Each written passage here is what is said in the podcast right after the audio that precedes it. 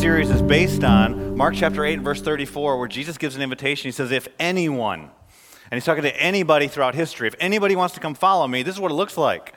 And you got to die to yourself. Take up your cross, come follow him. And then in Mark chapter 8, verse 34, all the way through Mark chapter 10 and verse 52, which is where we'll end up today, he's giving a picture of what it looks like to be a real follower of Jesus Christ. And so today we're going to be in Mark chapter 10. If you have your Bibles, go ahead and turn there. Mark chapter 10. We're going to start reading in verse 46. But what we've seen in this series is there's no such thing as a follower who doesn't actually follow Jesus. This concept that we get in the American church where you can just go to church and that makes you a Christian. Or you pray a prayer at one point in your life and then you're good for the rest of eternity after that is foreign to the New Testament. What we see is that that's not what it is to be a follower of Jesus. What it is to be a follower of Jesus, Jesus gives us in Mark chapter 8 through Mark chapter 10, and it starts with dying to yourself, taking up your cross, and then following Him. And we saw that it then intersects with our marriages, our possessions, with how we deal with sin, our own ambitions and goals in life. It impacts every area of our lives. And so as we jump into this passage today, I want to ask you this question before we even get to the passage. In your mind, if I were to say, have a picture of the ideal disciple, the ideal follower of Jesus, what picture would you get in your mind? What does the ideal follower of Jesus look like? And for some of you, it might be, you know, super Christian. It's like the missionary with an M on their chest. They can leap, you know, missionary places in a single bound and and they can lead, you know, 5,000 people to Jesus, the first 5,000 people they come into contact with, and revivals break out wherever they go. You start thinking about all the stuff that's been described throughout these passages of Scripture. He says to the rich man, Sell all your possessions and then come follow me. He says to the people that are struggling with sin, you deal radically with your sin. You do whatever you have to do. Cut off your hand, gouge out your eye, cut off your feet, do whatever you have to do to deal with your sin. He talks about marriage. He talks about how marriage is not just this thing that we get into because we fall into love, but it's supposed to be a ministry. It's supposed to be permanent. It's supposed to experience intimacy. It's supposed to be a picture of my love. He talks about uh, what, what, it's like to, in your goals in life. That you're, if you want to be first, you got to be last. You want to be great, you got to serve. And so, what is your picture of the ideal disciple? Keep that in mind as we go to this passage today. In this passage, I think what we're going to see may look different than what some of us expect as we look at the ideal disciple. In verse 46 of Mark chapter 10, as we wrap up this section, uh, Jesus has just been with his two disciples, James and John, and they're arguing about who can be on the right and who can be on the left and give us these seats of position, give us glory. And then he talks to all 12 of them and says that even the Son of Man didn't come to be served, but to serve and to give his life as a ransom for many. And then verse 46 says, Then they came to Jericho, which we hear about in the book of Joshua in the Old Testament. This is about a mile south of that by Jesus' time, not quite the same exact place. As they came to this town in Jericho, says, as Jesus and his disciples together with a large crowd, so there's a whole bunch of people with them, some kind of entourage with them, they were leaving the city. A blind man, Bartimaeus. Now I'm going to ruin the end of the story for you. He gets healed at the end. But this is the only guy in the book of Mark that gets named who receives healing from Jesus. So you got Jairus' daughter. It's not Jairus who gets healed, it's his daughter who gets healed. You got lepers. There's another blind guy. You've got people that can't walk. There's all kinds of different things. The guy with leprosy pulls his hand out of the thing, out of his shirt. We don't know any of their names. We get this guy's name, Bartimaeus. That is the son of Timaeus. He was sitting by the roadside begging. Verse 47 When he heard that it was Jesus of Nazareth, he began to shout, Jesus, son of David, have mercy on me. Many rebuked him and told him to be quiet. But he shouted all the more, Son of David, have mercy on me. Jesus stopped and said, Call him.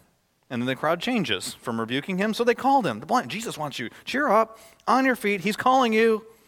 And we'll pause right there for right now. What we see here in this passage, you've got this guy. He's going to be the picture of the ideal disciple, by the way and he's a blind man, which is probably not what most of us thought of. And it's interesting, too, when you come to this passage, and you can't get this from just like a surface reading of Mark, but if you go back, some of you may remember, and this will be a while back now, back in Mark chapter 8, and verses 22 to 26, there was a story of a blind man being healed. Right after that is when this section started, and then we're ending the section, Mark chapter 10, verses 46 through 52, with a blind man being healed. Now, I've shared with you before that Bible scholars call this literary technique that Mark's using an inclusio. You start off with one statement, phrase, story, and you end with a statement, phrase. It's, it's, it's the same thing. And what you're communicating is everything in between here is about that topic. And so you've got a blind man physically healed of his blindness in Mark chapter 8, verses 22 to 26. Then you've got a guy who's physically healed of his blindness in Mark chapter 10, verses 46 through 52. Do you know what's happened in between all there? He's been revealing spiritual sight of what it looks like for him to be the Christ and for us to follow him. He's been showing it to his disciples, his 12 closest followers, and he's, Lord willing, showing it to you and to me. What does it really look like here? And he concludes with this guy where we see some characteristics in his life that are characteristics of the ideal disciple, the ideal follower of Jesus, which should be characteristics of our lives. And it's not that they're superhuman either.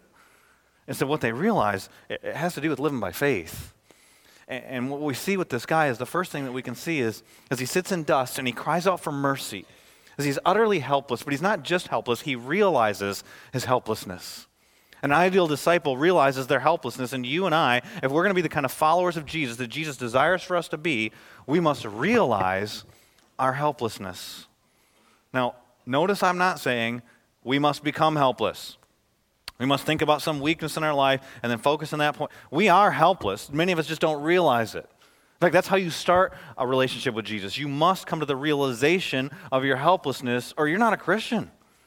Because you, you are separated from God.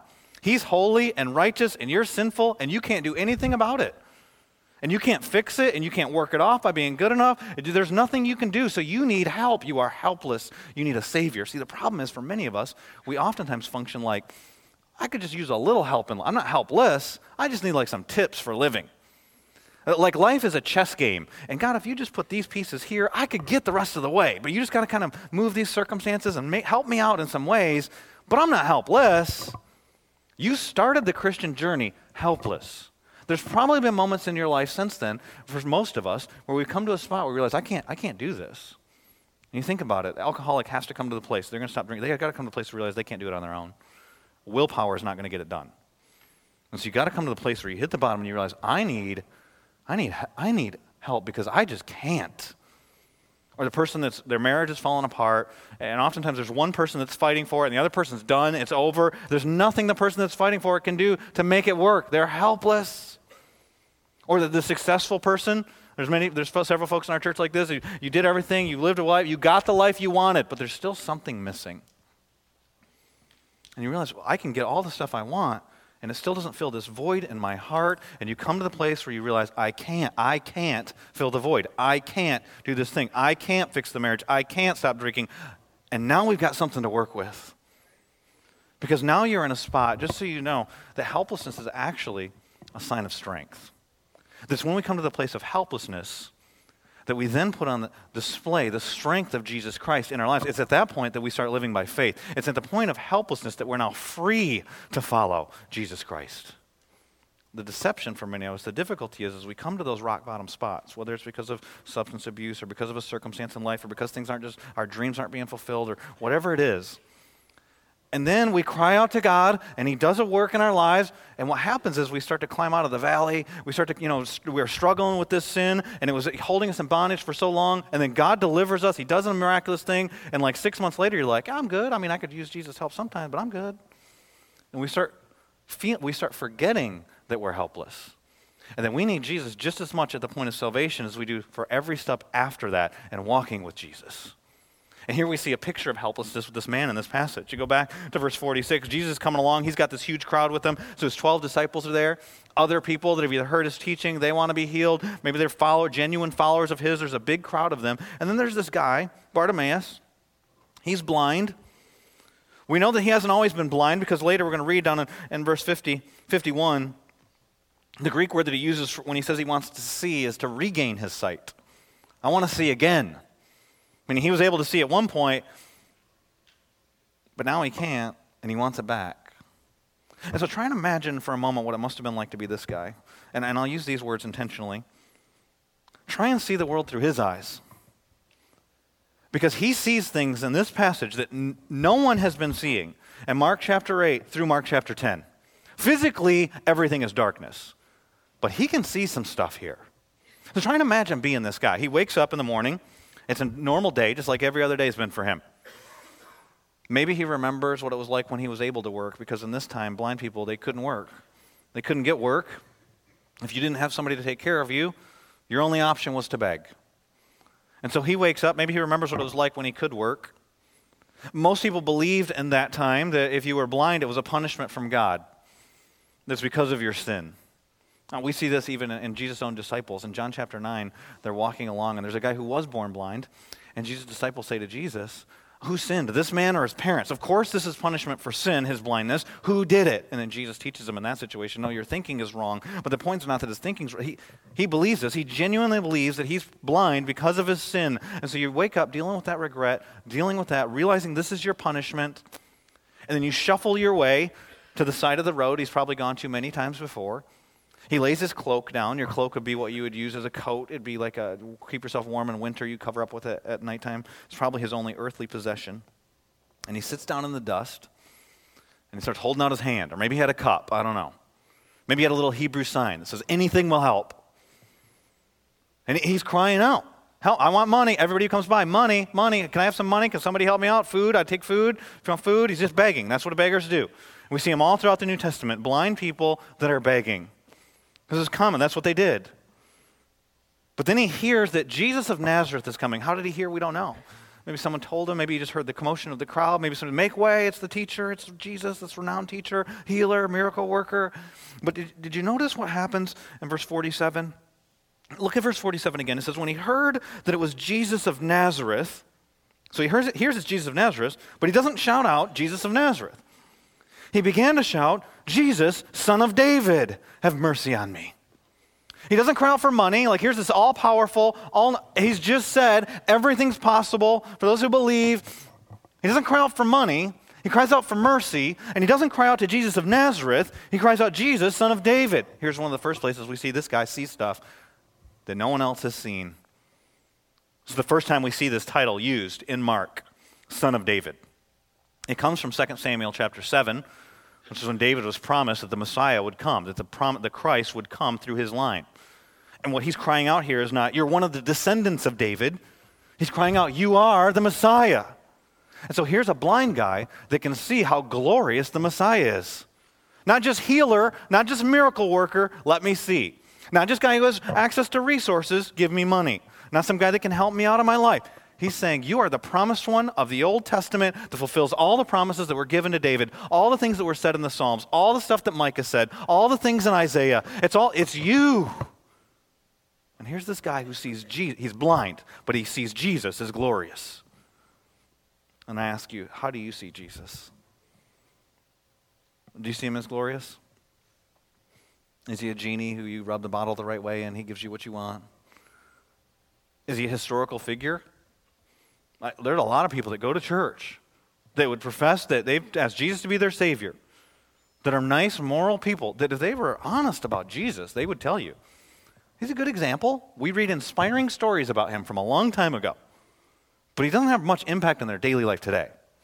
He's kind of average, he's kind of mediocre. And, and if you view Jesus as mediocre or average, there's no way in the world you would ever leave, sell all your possessions, go follow him, cut your hand off. Are you crazy? For some average, I mean, he was a significant historical figure, but I mean, he's just an example. See, Jesus was not a revolutionary, an example, a moral teacher. He's, he's the Son of Man. He called himself the Son of Man, Daniel 7, who comes on the cloud, speaking with the Ancient of Days, God Himself, and receives all glory and honor and power and authority and a kingdom that will never end. And then he came not to be served, not to be worshiped, but to give his life away for you. Do you see Jesus as glorious? I love what Job says in Job chapter 42. Job was a religious guy at the beginning of the book. And Job was offering sacrifices. Job believed in God. But what does he say in Job chapter 42? He says, My ears had heard of you. Now my eyes have seen you. Have you, how do you see? Do you see the glory of Christ? This guy sees it. He's blind, but he's sitting on the edge of the road. He's crying out something no one else has said Jesus. He hears of Jesus of Nazareth. He cries out, Jesus, son of David, have mercy on me. In verse 48, many rebuked him, told him to be quiet. Shut up, man. This is, this is, this is the teacher of Israel. Show some etiquette, have some respect, be a nice religious person. Quiet down. You've already been discarded. You're already insignificant. God's obviously punishing you. We don't want to hear from you. You're making a fool of yourself. Stop. Then look at the next part of the verse. But he shouted all the more. it's like he got louder. Son of David! Got to yell over these people now. Have mercy on me. And then verse 49 Jesus stopped and said, Call him. And just pause and say, Who would you be in this story? Would you be this guy who's crying out for mercy, and even when people try to stop you, you're just persistent in your faith. You just keep going after Jesus. You don't want something standing between you and Jesus. You're going after Jesus. Or would you be like the people in the crowd? Would you just be a nice religious person and quiet down? Show some etiquette. Or would you be like Jesus? Maybe you have compassion and you're able to see pain. And you've got that ability to look, you, you sense when somebody's hurting. Who would you be? Here's this guy, he's crying out for mercy. And Jesus stopped. Now remember verse 49 in light of verse 45. Remember verse 49 in light of what Jesus said back in Mark chapter 8 verse 31. I'm going to go. I'm going to be handed over to the chief priests and the elders and I'm going to be murdered. I have it's necessary. It's a divine necessity that they they kill me and then I'm going to rise after 3 days. And Luke tells us that he set his face to the cross, Luke chapter 9 verse 51. He's laser focused on getting to Jerusalem. He is on mission. And what did he say in verse 45? I came to give my life as a ransom for many. For God so loved the world. He's got a lot of responsibility on his shoulders. He's got a lot of things going on here. He's laser focused on getting to the cross, but he stops for this one guy, for this one insignificant sinner. If you need help seeing Jesus as glorious, then notice that.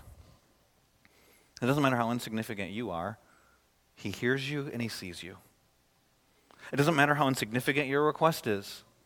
He's holding the universe together with the word of his power. That's a lot of responsibility. But he cares about your need. The first title given to God in the scriptures by a person is the God who sees. And here we see Jesus. He sees this man. Out of the crowd, out of his, through his entourage, the people that are stopping him, people that are telling him to be quiet, with all the noise and the other requests that are surely coming, he stops. And he notices this guy. And he tells the crowd to change. Call him. So they called to the blind man. Cheer up on your feet. He's calling you. And so here's Jesus calling this guy. And what has this guy been calling out for? He's been calling out for mercy. Have mercy on me. Verse 47. Have mercy on me. Verse 48. He's calling out for mercy. What is mercy? Mercy is asking for something you don't deserve. So mercy is when you receive blessing that you don't deserve. The only people that can genuinely ask for mercy are helpless people. You can't make God have mercy on you. In Exodus, in Exodus chapter 33, God speaking says, I'll have mercy on whom I have mercy, and I'll have compassion on whom I have compassion. You can't earn mercy. You can't cry out enough for mercy, but you have to be at a helpless point to realize you need mercy because it's something that's completely undeserved. You can't earn it, you can't get it. Anyway, I was reading a story this week. Some of you periodically send me stories. So I've shared uh, stories before of people that are dramatic forgiveness. And I was reading one this week, a woman named Mary Johnson. Mary Johnson uh, was a, a single mother, had one son, and he was murdered when he was 16 years old. He was murdered by a 20 year old guy named O'Shea Israel. And what ended up happening, they didn't really know each other. There was a fight one night, lived in Minneapolis, I believe it was, and uh, they got in an argument, and O'Shea, 20 years old, kills the 16 year old kid. Goes to court, gets sentenced to 25 years in prison. About 12 years into his sentence, Mary Johnson decides that she wants to meet with him. Maybe it was overwhelming the grief and the anger and the bitterness, but for some reason she reaches out. He says, No way, absolutely not. O'Shea says, I am not meeting with that woman. Nine months later, something happened. He changed his mind and decided to meet with her. And she didn't have a big plan for what the meeting was going to be like. She just knew she didn't know him, he didn't know her son. That's what, what happened was that this man murdered her son. And so she sat down, and that's how she started the meeting. She said, You don't know me. I don't know you. You didn't know my son, but we need to get to know each other. okay, like here we go. And uh, what I read was actually the interview of them talking about the first meeting that they had. And they talked for two hours and they talked about how this young man, O'Shea, and her son, uh, some of their story overlapped with one another and how they ended up at this place and all those things. And, and what Mary said was, she said, when he was leaving, they got up to leave, and she just broke down. And she starts weeping, And so much so that she starts to fall down. And he said, I just grabbed her. Like you'd grab, you don't let this woman fall to the ground. So I grabbed her like you'd grab your own mother. And then she wept in his arms. And then they were separated. And when he left the room, Mary said, I thought to myself, I just hugged the man who murdered my son. Like it seemed wrong. But then she said that she felt this movement come through her feet and through her legs and through her body, and it was like it left her. And she said, At that moment, I felt like all the anger and all the bitterness and all the resentment was gone, and she forgave him. And they continued on in their relationship.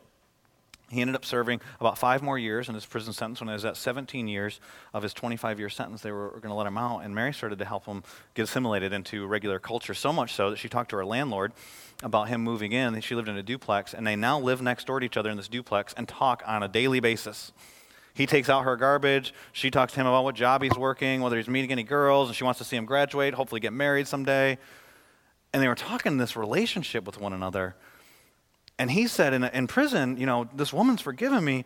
You're not used to receiving love in prison. It's not normal relationships. And he said, I don't even know how to put words to this forgiveness.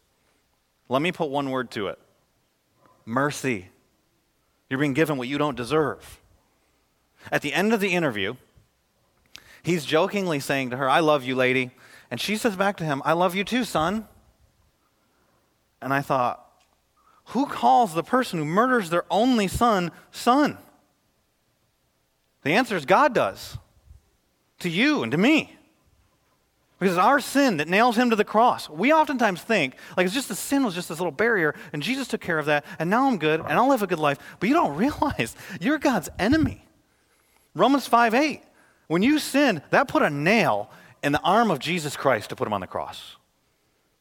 It was your, your, we think we're not that bad. We're murderers. We murdered his son. We, he took on the wrath of God for us. The wrath was on us. And the wrath goes then to his son, his only son. For God so loved the world that he gave his only son. That whoever believes on him. But it was our murder that put him on the cross. That's why he went to the cross. While we were yet sinners, Christ died for us. You have to have mercy, or you're not even a Christian. Peter talks about it. In 1 Peter, he says this that we were not a people and then we became a people. In 1 Peter 2:10 once you were not a people but you are the people of God not because of what you've done.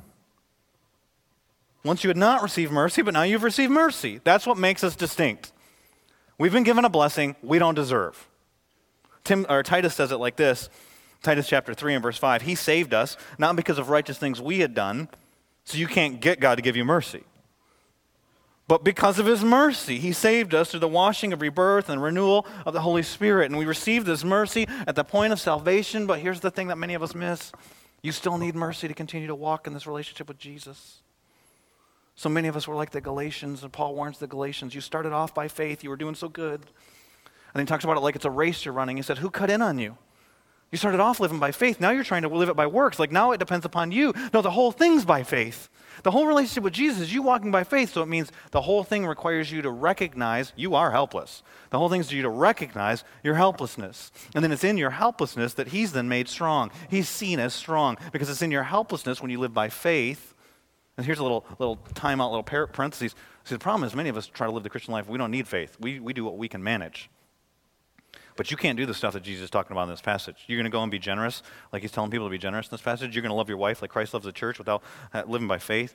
You're going to deal radically with your sin. No, I can manage my sin. Yeah, you can manage your sin, but you can't deal radically with your sin. You can't have extravagant generosity. You can't love your wife with the self sacrificial love that Jesus gave for us without living by faith. You are helpless. And it's when you come to that realization that then his power is seen. And we see it all throughout the whole Bible. Think about Gideon. Why does God tell Gideon, You've got too many soldiers? He knows that Gideon's going to win this battle. And he knows he doesn't need Gideon to win the battle.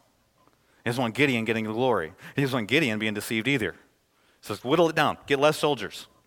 And you can pick the whole Bible. But just think about Mark. What have we seen in Mark?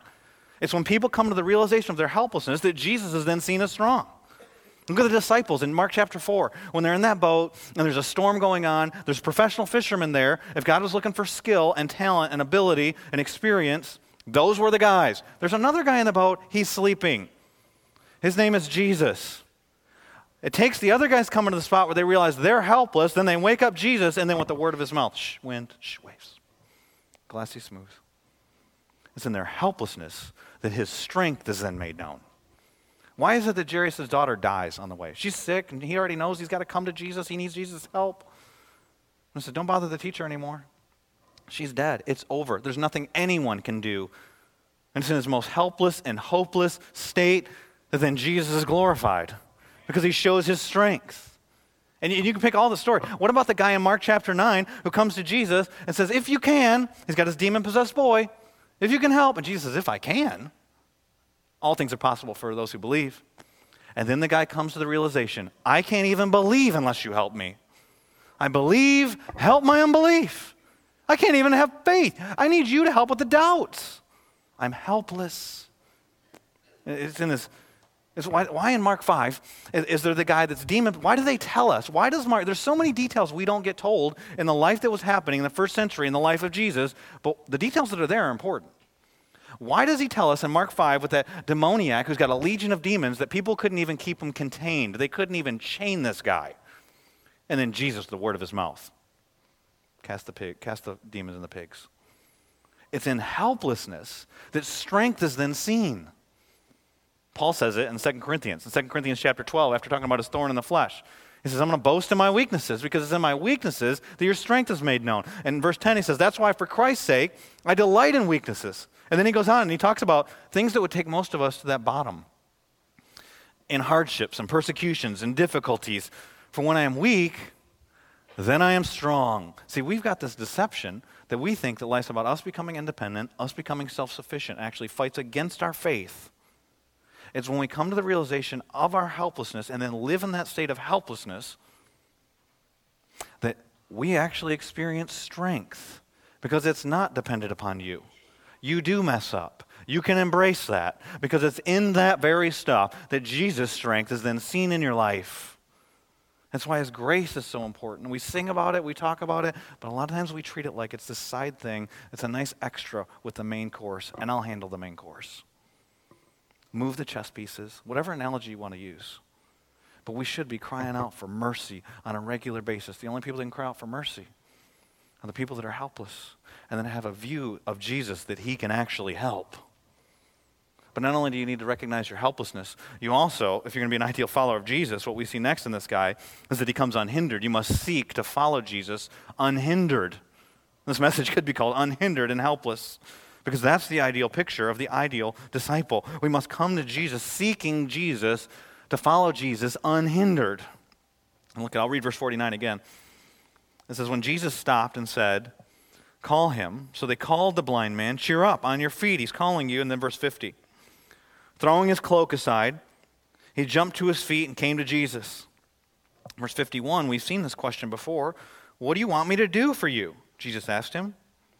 The blind man said, Rabbi. And the word he actually uses there for rabbi, we only see it, we see it another time Mary uses it. It's very personal. It's my master, my Lord. It's not just teacher. I want to see, and it's actually I want to see again. Go, said Jesus, your faith has healed you. Immediately he received his sight and followed Jesus along the road. Did you notice here that we don't see any details about how Jesus healed this guy? It doesn't say he spit in his eyes like it does with another guy. It doesn't say he touched him. It doesn't say what words he said. Instead, the focus is on this man's faith. And you go back to verse 51 where he asked Jesus that question What do you want me to do for you? There's an intentional contrast here with other people that we've seen in Mark chapter 8 through Mark chapter 10. Specifically, it ties back into the exact same question we saw last week. Remember last week, uh, James and John came to Jesus and said, Do whatever we want you to do. No one says yes to that question or that statement. And then Jesus says, What do you want me to do for you? Exact same question we have here in verse 51. What did James and John ask for? They asked for position, one to be at the right, one to be at the left. They were asking for glory. What this man asked for? Mercy. The total contrast. What would you ask for? If you had the opportunity, you know, we're at Christmas season's coming up here. We're going to start our Christmas series next week. Everybody's invited. It's not called the invitation, but you're all invited. More different people are going to talk about Christmas presents. Your kids are going to have wishes of what they hope that you could. If if they, I mean, some of you, to your kids, some of you, you seem all powerful and all knowing to them. Believe that or not. That's crazy, isn't it? My, my wife's telling me, this is a little side part, this is extra, you don't have to pay for this. Uh, It's a joke. My wife told me that uh, one of my kids in their school, she goes to public school here in town, and the students in the class found out that her dad's a pastor, and they think I have special powers. I am going to let the boys in that class believe that as long as possible. Hopefully, I don't go in for career day and they ask me to do some tricks or something. But they think that you have all the power. You got all the money, and they're going to ask you for presents. They get to ask for anything they want. What are they going to ask for? What would you ask for? What would you ask? You could ask anything you want. It's a great question. We see it throughout the New Testament. And we see it in verse 36 of chapter 10. We see it in verse 51. One guy talks about glory and power and position. Two guys, James and John. Another guy asks for mercy, knows he's undeserving. I just want to, you think about what he could have asked for. Of course, he's going to ask to see. You may think to yourself, as a blind person, you're going to ask for anything, you're going to ask to see. But remember, this guy spent who knows how long, maybe years, asking for money. Here's an all powerful guy. Uh, just give me more money than I could ever use. He doesn't ask for money. There's a level of faith here, that he, and a, certainly a level of boldness, that he believes the person he's asking can actually deliver. I want, I'll work again. I'm not asking for all the money in the world. I just want to see. And remember, he believes that he can't see because of his sin. I don't, I want you to just give me a second chance. I want mercy here. What would you ask for? The reason why it's a great question is because how we answer it reveals our hearts. And so, what would you ask for? Not what would your kids ask you for. What would you ask for?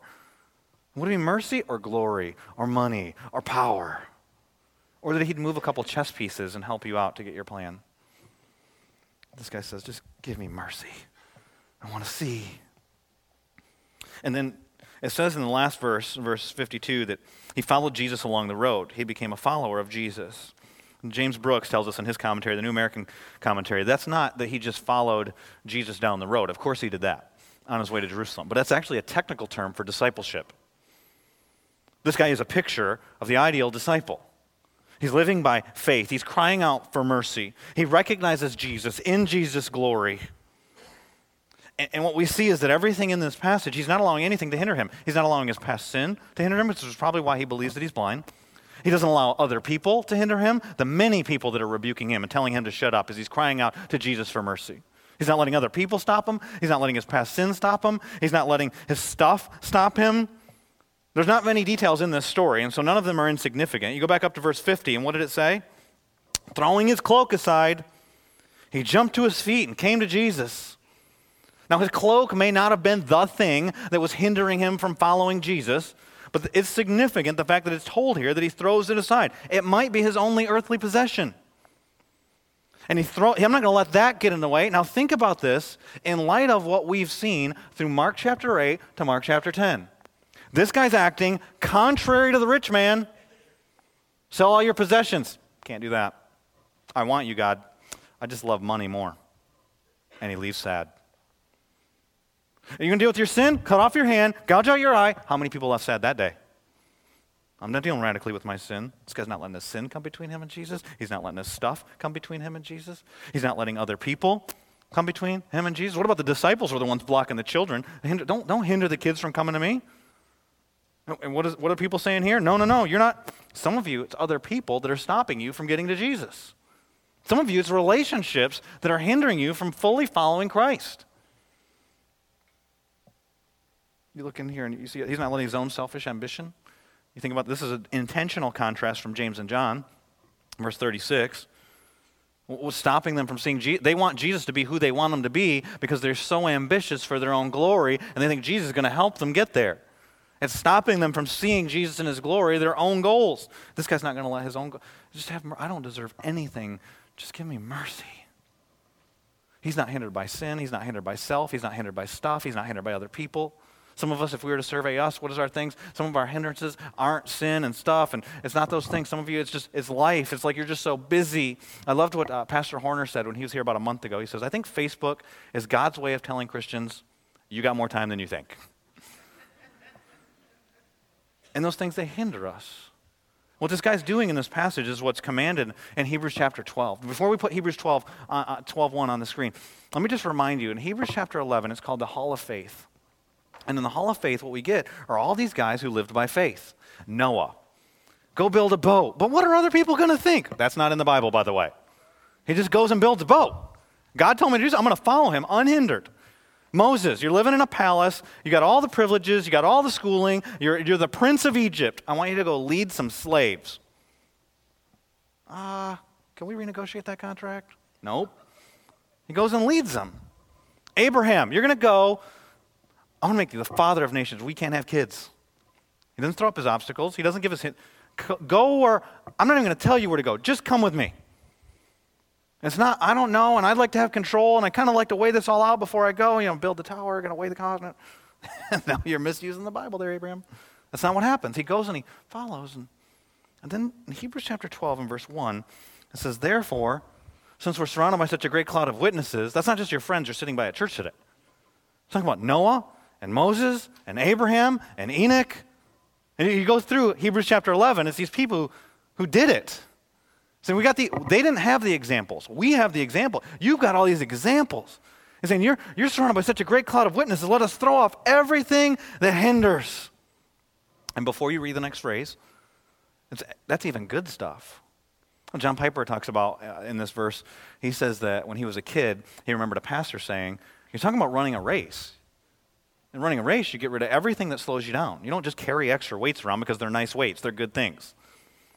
This isn't just about sin.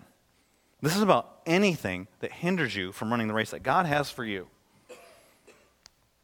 And the sin that so easily entangles. Run. That's the only command. Run the race that He's put before you. And here we run the race. The rate, what is it? Hebrews chapter 11, verse 6. Without faith, it is impossible to please God. How are you living by faith? What is hindering that? Deal with it. Get rid of that. Throw it off. Cast it off. What is it? Is it a relationship? Might need to end that relationship. Is it a job? Well, that's a good paying job, but it's stopping you from following Christ? Is it your stuff? Maybe at one time in your life it wasn't your stuff, but now it is. You got to give some stuff away. Is it all of it, like the rich man? Is it 50%, like uh, Zacchaeus? I don't know. But, but if your stuff's the hindrance, don't let that, this is too important. Is it sin? Maybe it's time to be public with your sin with some other believers and deal radically with your sin. Is it what other people think? Is it people that are telling you, hey, that don't get crazy with this religion thing? Because, I mean, you, you can be moral and stuff, but just simmer down. Be polite. Have good etiquette. This guy is the example because he went after it. Bartimaeus, why is he named?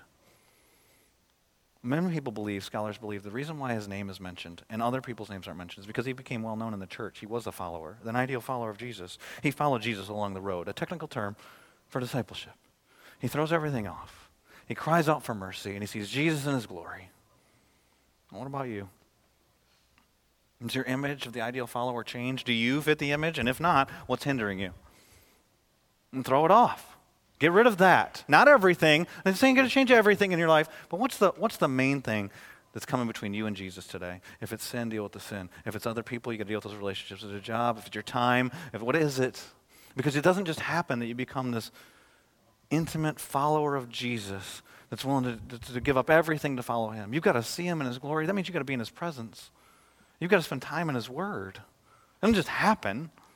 You've got to be with him. So you might have to make some time. Throw off the stuff that's hindering your time. Throw off the people that are pulling you back. Throw, get rid of the junk in your life. It's, it might not even be bad stuff. It might not even be sin, but it's slowing you down and running this race. Let's pray. Father God, we come before you right now just in a time of reflection on your glory and repentance in our own souls. God, we repent. We turn from the things that are hindering us. And, and Father, I pray right now, supernaturally, by your Holy Spirit, that you'd speak into our hearts, each person of different stuff, that you'd show us what is it that's hindering us from following you, and what do you want us to do about it? Father, I pray that we'd see ourselves as helpless. We would realize that our need for you, we can't even see the things that are hindering us without you revealing them. God, will you do supernatural work right now? Will you show us? And Father, I pray if there's anybody here who doesn't know you as Savior, that today would be the day of salvation. They wouldn't let anything hinder them. Not that somebody else, I need to talk to a friend, or I've always been religious, and what are people going to think? That wouldn't be about what people think. It wouldn't be about what it might mean for their next steps, but they would run to you, that they wouldn't let anybody hinder them from getting to you. And I'll just pause even while I'm praying and just say, if you need to trust Jesus as your Savior today, we're going to have some people at the back of the room after the service. And they would love to talk with you. They'd love to pray with you. You can pray to receive Jesus. That means acknowledging your sin and calling Jesus to be your Savior because you can't save yourself. And Father, I pray for those that are believers, that are followers of yours. You're doing a work in their hearts. Don't let us leave this room without being more like your Son, Jesus. God, speak to our hearts right now. Show us how helpless we are. Reveal to us the things that hinder us from following you.